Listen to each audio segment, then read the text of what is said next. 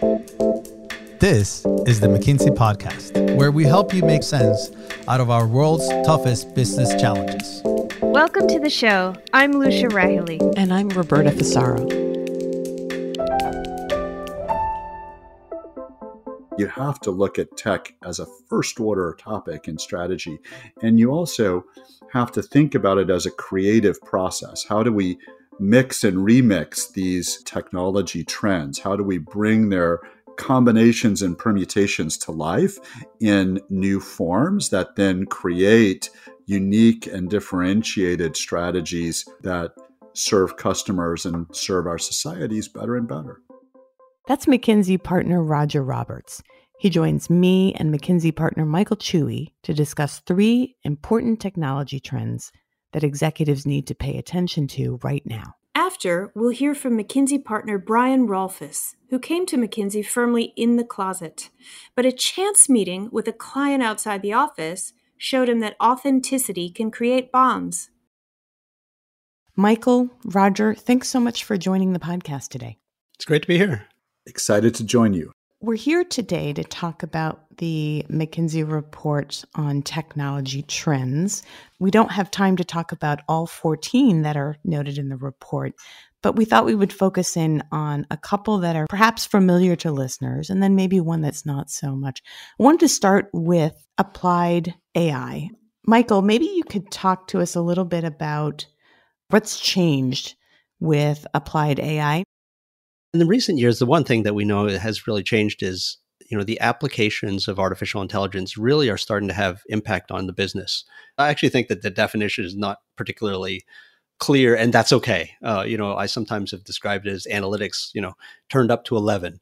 Uh, but it is this you know, ability for increasingly these systems to be able to do the sorts of things that people used to do uh, cognitively, and so you know, we've been serving thousands of executives over the past few years and their use of AI. And in applied AI, we do see adoption continuing to increase. But there are a number of frontiers that are happening as well, not just the adoption frontier, but the types of technologies which are moving from the lab into business is also moving over time. And that's one of the reasons we, we identified this as one of the 14 disruptive technology trends that is important right now. And Roger, who is using applied AI the most? Are, we, are, there particular industries where we're seeing spikes or particular applications that make the most sense in certain industries? Well, quite frankly, what we find is most exciting about this trend is that it does touch truly every industry. So while there may be a few that are further ahead in building their own capabilities, right? I think about financial services institutions or some of the larger media and consumer tech players, we absolutely see the opportunity expanding rapidly across all sector boundaries.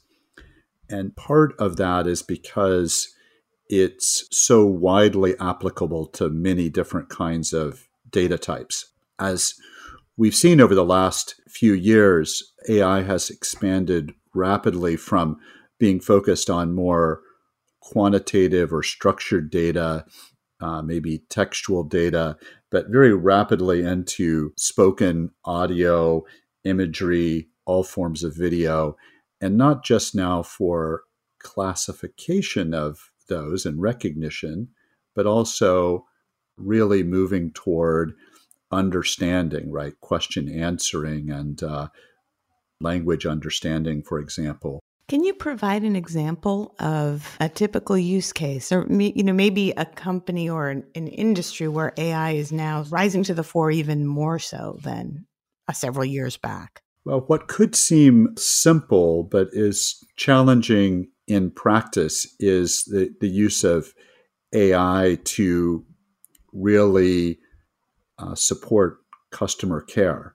So the notion of customer service agents that can be truly responsive to queries, whether those be in the form of chatbots on websites or through audio and spoken language input, or even supporting a human agent in the midst of a conversation to bring her the right information at the right time to support that customer understanding and responding to conversation, understanding even the, the customer's uh, mindset or the nature of their concern, whether they're happy, sad, angry, worried, can actually now be recognized and understood in ways that allow for a better and more adaptive customer service experience.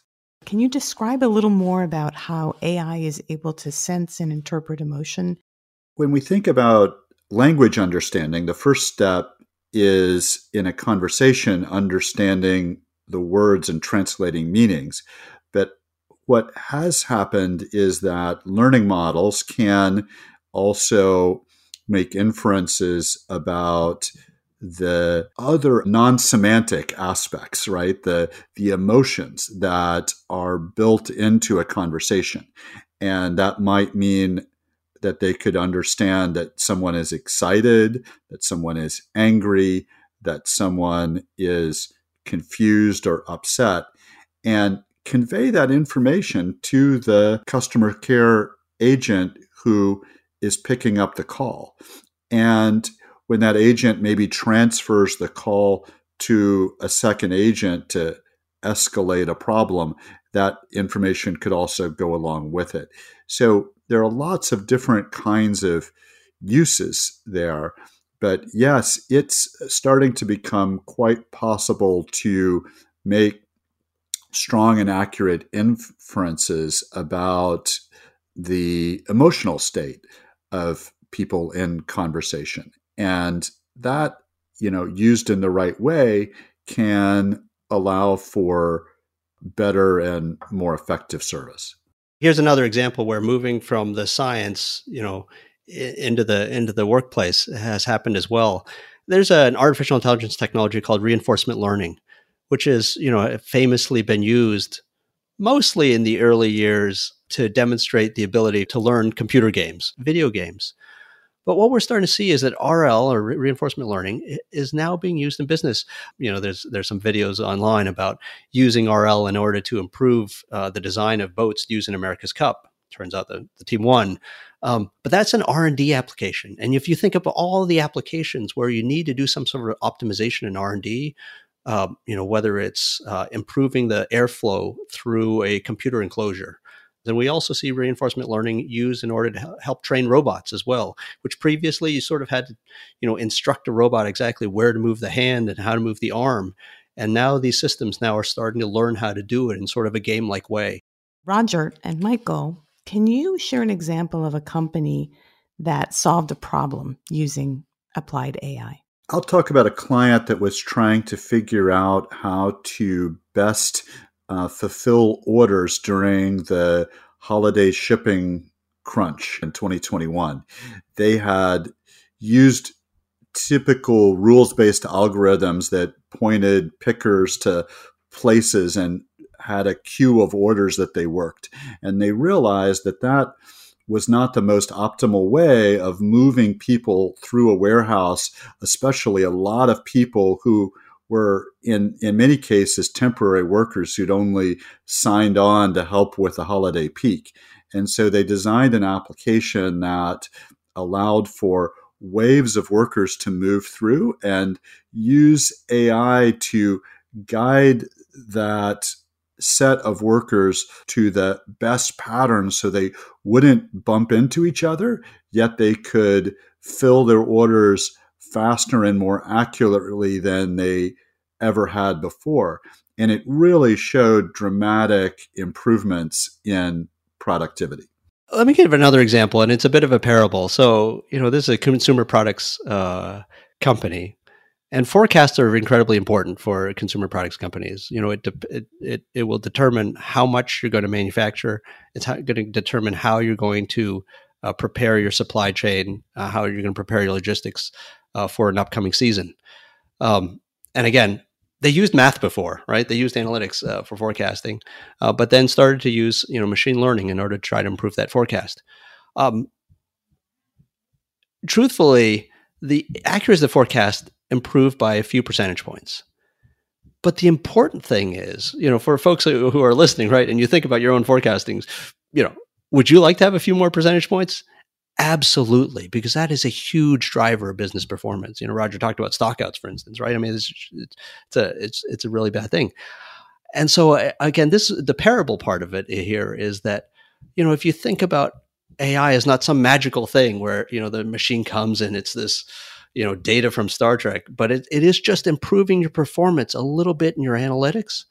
There are lots of places in the business where that is a really material change. And so again, you know, sometimes it's it's it's you know don't get don't get deceived by the the the the flash. You know, it is the you don't want to say the boring parts of business, right? Is it exciting to see business performance increase? But it doesn't have to be this amazing, you know, you know this this this humanoid who shows up to your board meeting it is oftentimes the core of your business the most important places where value gets created where these technologies can often have the most impact what are some of the concerns or things that uh, executives companies should be thinking about when it comes to applied ai there's a lot, but let me start with one, right? Which is a, which I, I think is a, an important one for people to think about. You know, as part of artificial intelligence, a lot of people uh, talk about machine learning. They're roughly synonymous, um, but I actually find the term machine learning to be slightly um, misleading because it's really not machine learning, but it really is machine training. Uh, and what we do with these models, these systems, is use data in order to train the model. Uh, and one of the most important things is understanding your data because again if your data has problems whether it's data quality or you know bias that will affect the model that gets trained um, and so you know take it for example the use of ai in order to read resumes and you might say look we're just going to train our ml model based on who's been successful in our organization previously because that should be a good predictor for who will be successful in the future well, if it turns out the people have been successful in your organization previously, let's say that it was disproportionately male, then you might end up training a, a model which disproportionately preferences male candidates. I want to shift to another one of the technology trends that we covered in the report. This one around um, cloud and edge computing. I'm curious, what's the difference between cloud and edge, or what's the relationship? How do they complement one another, cloud and edge computing? I think we're recognizing that that incredible power of shared computing resources needs to be connected to actuators, let's say, that are sitting close to the action, close as in inside the retail store or inside the warehouse, because data that's being captured in real time may need to be acted on in real time. And also the round trip of data, moving significant amounts of data back only to make small decisions, can uh, get expensive, both expensive in terms of how much bandwidth it consumes in your networks, but also expensive in time, right? And what a a technologist would call latency, right? The round trip, but time between request and response. And so as we think about that, we're getting a better understanding of what should happen at the edge and what should happen in the cloud. And what's exciting is that it's not an either or trade off, really, it's a both and. So now we look at this and we say, we want to make our edge computing as fast and furious as our cloud computing. And we want to be able to bring new ideas, new capabilities from concept to creation as fast at the edge as we can in the cloud. And that to me is why we think about this as cloud plus edge, not cloud or edge. Can you provide an example of, say, a retailer or a telecom company that would get some benefit from this concentration on the combination of cloud and edge? If I think about a retailer, one kind of data that can be captured with high fidelity but is very high volume as well would be video tracking of retail shelves during the day. So if I'm in a store, let's say it's a grocery store, I'm tracking what's being bought on aisle three, and I see that cereal boxes are moving off those shelves. With my video streams, I can recognize stockouts. And I don't need to send the entirety of that video back up to the cloud. What I do need to do is send a simple data element that says, wow, we've got a stock out in Captain Crunch on aisle three. Now, when I do that, it can trigger uh, replenishment action, whether that's from the back room of the store or it might be more Captain Crunch needs to go on the truck. And we get it overnight. And as a result, those kinds of closed loop decision making applications can keep our shelves fuller faster, but they can also reduce the burden of, of stock taking at the end of the day, right? When waiting till the store is closed before I even know where my stockouts are. That's a great example. Thank you for sharing that. So the benefit is clear. What are the potential risks for companies that are thinking about, again, this combination of cloud and edge computing? I would say it's not so much a risk, but a but a, a barrier is making sure that you have the network in place to support this, right? Because it does mean that you have to have network reliability between my edge locations and my cloud data centers, and oftentimes those are quite physically separated, and there's a lot of network hops in between. So, making sure that network is solid, reliable, and fast a second is making sure that my in store or my edge architecture is built for agility. Right, a lot of systems that were built in a prior generation were built with the expectation that they needed to run on their own and never be updated unless there was a major software release. And what we're now seeing is we'd love to deliver lots of small, fast changes into those systems. I would imagine that because there are fewer and or faster hops that security becomes less of an issue. Is that true or is that a bad assumption on my part? Not necessarily roberta. I would say security remains you know always a concern. The more we have a attack surface area, right, through systems that are exposed externally, the more we'll have new and evolving risks. So I'm not sure we really change our security profile here.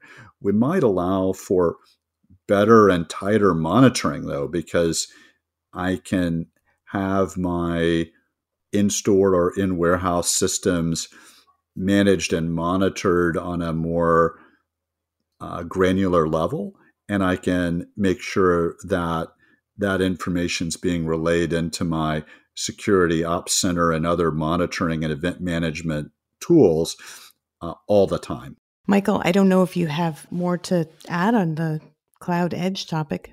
The only other thing I'd observe is I think, understandably, companies and executives have been concerned about security. You know, when you're taking it off of your premises and putting it somewhere out there in some data center that you don't own. I think more and more executives are asking themselves, you know, is my cybersecurity staff, however many people that I have, going to be more capable than uh, you know a a cloud provider who is hiring the best people in the world and has a giant effort against this capability because in fact there's a you know not only technical capability but you have people capability uh, you know trying to to to um, make sure that those security issues are well managed. Makes sense. And it sounds exciting. Now i want to shift over to a topic that's also covered in the report on the future of bioengineering. I know that i personally know less about this so michael i wonder if you could uh, define what we're talking about when we talk about bioengineering. What are the technologies that make up this category of technology? When we talk about the future of bioengineering, and you know, we also had a uh, another report that predated it called the Biorevolution. What we're actually thinking about is the combination, the convergence of a set of innovations and inventions in biology. So there are things like CRISPR. It's roughly you know a way that you can start to edit genetic code or the ability to you know scan a human genome or any organism's genome relatively quickly and relatively cheaply with a set of innovations in information technology Uh, people, again, we've heard of the word genomics, uh, but there are a whole bunch of other molecules other than DNA and RNA, right? So you have proteomics, looking at proteins, for instance, lipidomics, looking at lipids. You know, you, there are a bunch of things that you can do at the molecular level. You can level that up to actually cells and organisms. And, you know, uh, many of us are aware of the climate implications of particularly livestock because cows are flatulent, amongst other things, right? And they eat a lot and you need a lot of water and all those sorts of things. But now people are starting to grow meat from cells in a lab. They call it cultured meat. That's an entire set of alternative proteins, which again has implications not only for you know health and taste, but also for for climate. Um, so those are some of the technologies that we're talking about when we talk about the future of bioengineering. What's the uptake been for bioengineering technologies? What I'd say is it varies greatly by the different industries or areas of application. So there are places of the economy, you know, largely call it life sciences, um, pharma, healthcare, uh, you know, the cutting edge of healthcare, where literally we've seen things like mRNA vaccines. We've talked about it as a, a vaccine against COVID, but now people are talking about we could potentially vaccinate against other diseases which have been challenging for us before. RSV, for instance, a lot of us who have kids are, are suffering through that type of thing. But cancer, I mean, you can imagine a vaccine for certain types of cancer. It turns out that in some cases, cancer is, you know, caused by infectious disease, but that is changing the game, right? So certainly in the life sciences health field, um, it's quite advanced. But we also found applications, for instance, in consumer products. Uh, imagine putting on a, a, skin cream so that you wouldn't have to shave. Uh, we also look at materials of various types, whether it's you know energy, but you know less. You know, there was a big biofuels trend a few years ago. It turns out it's very difficult to compete with an industry that's been around for hundred years and is really optimized very well. But if you start to look at specialty materials, you know even here in the Bay Area, uh, I think there are there at last count were about three different startups creating artificial spider silk for apparel right? So just you know imagine what, what what's possible there. We see it you know different types of biomaterials being that are stronger more sustainable uh, and we're seeing more and more of that happen as well. What are some of the potential concerns and risks associated with the deployment of you know bioengineering technology? What what could prevent companies from moving forward with this group of technologies? When you're talking about the building blocks of life, um, it is something that concerns people, uh, and so there are a lot of different things that that uh, companies, uh, policymakers are are thinking about. Um, well, take for example the fact you know there's there's the old saying I think from Jurassic Park, you know, life finds a way. What it requires is a deep understanding of what's actually possible and not possible, because we've all also heard, um, you know, concerns about the fact um, you know, will an mRNA vaccine change my descendants? And it doesn't actually work that way, even though it is genetic material. That's not how the science works. Um, so I think a deep understanding of how the science works and then couple that with appropriate policy uh, makes a lot of sense. Uh, but you know there are other you know other questions as well. You know what's patentable, for instance. Um, you know there's been disputes about that. Um, you know how do you think about cross border questions? There are genetically modified organisms organisms and genetically engineered organisms. The second are uh, using genes which already exist in nature. And so there are a lot of subtleties here, uh, particularly on the regulatory side as well. Do we need new types of talent in any of these areas in order for there to be more adoption? Are, are we lacking in cloud edge computing talent? Are we are we lacking in any of these areas? I think we've experienced and we've seen organizations report that oftentimes talent is a real limiter. Now that said, you know, and you know, Roger, we, we can talk about this more, right? I mean, one of the potential ways to address that is to create tools that allow people to be more productive. That you know, so that people aren't spending as much time, you know, doing data plumbing because actually you can automate data pipelines. That's actually part of a trend that we've described as industrializing ML. But we do need more. And by the way, because these trends are related, you know, I described the future bioengineering is a combination of biological innovation and technology innovation. You need AI people, you need data engineers in order to do the future of bioengineering. I'd also point out that sometimes we think of talent as people who graduate with degrees in X. I think going forward, we are all going to have to be lifelong learners and explorers of new domains and bring these cross connections uh, of fields together, even mid career, even late in our careers, to learn about the possibilities that can be unlocked here. But I think this idea of being able to combine different trends in order, you know, as Roger talked about, to create creative solutions is actually what's most powerful. It's very rare that you'll actually just, I'll just use this one trend and I'll solve the entire problem. Usually I have to bring a number of things together, and, and that's really fun to do. What excites you most about either the three technology trends we've discussed or any of the others in the report, frankly? What excites you or where do you see the most possibility? Roberta, I am a techno optimist by nature. And I think the reality here is that tech is stepping to the forefront. It's stepping to the forefront of how we think about strategies. And so maybe 15, 20 years ago, when I was earlier in my career in McKinsey, I might have thought we set our business strategy, we think about technology, and then we determine how we're going to execute our strategy. But tech is a way to execute stuff. Now, tech is what is bringing the new building blocks, the new possibilities into the game board. And so you have to look at tech as a first order topic in strategy. And you also have to think about it as a creative process. How do we mix and remix these technology trends? How do we bring their combinations and permutations to life in new forms that then create unique and differentiated strategies that serve customers and serve our societies better and better. This has been a fantastic discussion, so I'm sorry to let you go here. Roger, Michael, thanks so much for joining the podcast. Thanks, Roberta. It's been great to be here. It was a pleasure, Roberta. As critical as data is to serving our societies, it might lack human touch.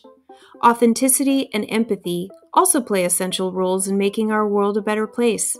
And our next story is full of both, as told by partner Brian Rolfes. The story I'd like to share comes out of my very first study at McKinsey. It goes all the way back to 1995. And what you need to know is I didn't join McKinsey out. I was in the closet when I joined the firm. And I did that because I mistakenly thought McKinsey was this conservative institution where I couldn't be who I wanted to be authentically myself. Good news is within a couple months, I discovered that I could be who I wanted to be here. I could be out, and I was. But for that first study, I wasn't out. And so I was serving a big Canadian bank. And my boyfriend Brad and I had recently moved to Toronto. We found ourselves on a Saturday walking down the street in the gay area here in Toronto, uh, and we were holding hands. And of course, who is approaching us on the sidewalk? But the senior client, the very, very senior client, senior executive on this bank study that I'm on uh, from the bank. And his name is Jim. Jim's approaching me, so I throw Brad's hand aside, my boyfriend's hand aside. And Jim says, "You're on that study, the McKinsey study, aren't you?" And I said, "Yeah, I'm Brian, one of the you know, brand new associate. Nice, to, nice to meet you." And Jim says, "Oh well, you know, this is this is my boyfriend Alberto." And I said, "Oh, uh, well, uh, this is my boyfriend Brad." And that immediately created a, a bond and a relationship uh, between Jim and I that then lasted five or six years. As it turns out, at the time, Jim wasn't out at the bank, and I, as I said, wasn't out at McKinsey. I came out very quickly, uh, within a month or two, at McKinsey. Uh, helped create the LGBTQ plus affinity group here at McKinsey, along with others uh, at that time. And a few years later, Jim did the same thing at his bank. But it created this bond uh, that has lasted through the years. Jim and I are uh, continue to be friends today. But to me, the learning from that first study was one, surprisingly, uh, even as a gay man, don't assume others necessarily are straight. You'd think that would be self-evident, but it wasn't. And then the second, the second thing I learned was that there can be actually a bit of a superpower in, in terms of being gay and meeting other people who are LGBTQ plus identified, because it creates that bond and that relationship. That relationship has lasted to this very day. Thanks so much for listening to the McKinsey podcast. I'm Lucia Rahilly. And I'm Roberta Fusaro. Find us on McKinsey.com. We'll have a transcript of this episode up shortly. And check out the McKinsey Insights app, where you can find this podcast and other helpful content updated daily. And if you would, we'd love for you to leave a rating and a review. We'll see you in two weeks.